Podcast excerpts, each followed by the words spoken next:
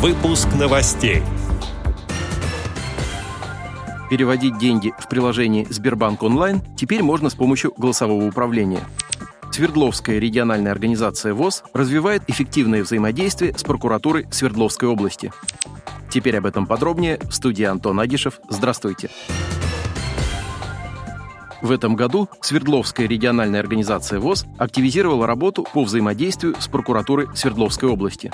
В частности, прокурор Свердловской области Борис Крылов провел прием инвалидов по зрению по личным вопросам на всех предприятиях ВОЗ Свердловской области, а прокуроры районов и городов области провели более 50 встреч в местных организациях ВОЗ.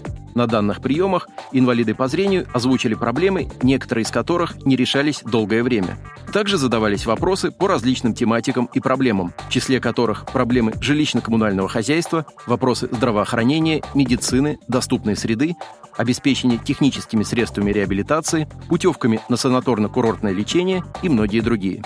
По результатам рассмотрения каждого вопроса Борисом Крыловым давались распоряжения прокурорам на местах для всесторонней проработки данных обращений. Осуществлялся жесткий контроль за исполнением всех поручений. Благодаря такому вдумчивому, всеобъемлющему и внимательному отношению со стороны прокуратуры Свердловской области была проведена большая работа по решению проблем инвалидов по зрению. Местные прокуратуры провели проверку каждого обращения, приглашая для их проведения специалистов Свердловской региональной организации ВОЗ.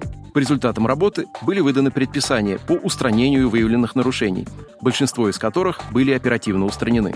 Прокурор Свердловской области Борис Крылов своей работой показал чуткое отношение к проблемам инвалидов по зрению, их заботам и вопросам, ни один из которых не остался без внимания.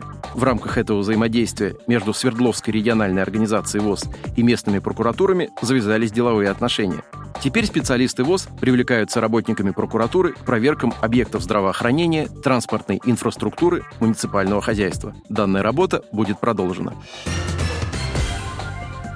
Голосовой ассистент «Салют» начал помогать незрячим и слабовидящим пользователям переводить деньги в приложение Сбербанк онлайн. Об этом сообщает издание «Газета.ру» со ссылкой на пресс-службу банка. Теперь людям с нарушением зрения, чтобы воспользоваться услугой, достаточно голосом дать задачу виртуальному помощнику, сказав ему, например, «переведи маме 100 рублей». Голосовой ассистент подготовит операцию, озвучит, кому, на какую сумму и с какой карты осуществляется перевод, будет ли комиссия.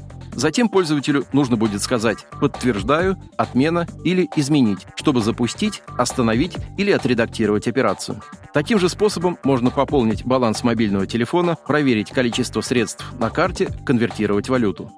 Как отметил директор дивизиона переводы Сбербанка Леонид Шныр, исследования показали, что работа с голосовым ассистентом удобнее и комфортнее, чем специальная озвучка интерфейсов для незрячих.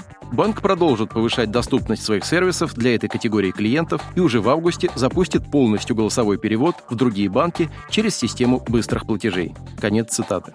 Чтобы запустить голосовой ассистент «Салют» в приложении Сбербанк онлайн, необходимо нажать на его иконку. Напомним, что приложение Сбербанк онлайн адаптировано для работы с программами экранного доступа. Подробная инструкция об общении с голосовым ассистентом доступна на портале банка. Отдел новостей «Радиовоз» приглашает к сотрудничеству региональной организации. Наш адрес новости – собака радиовоз.ру. О новостях вам рассказал Антон Агишев. До встречи на «Радиовоз».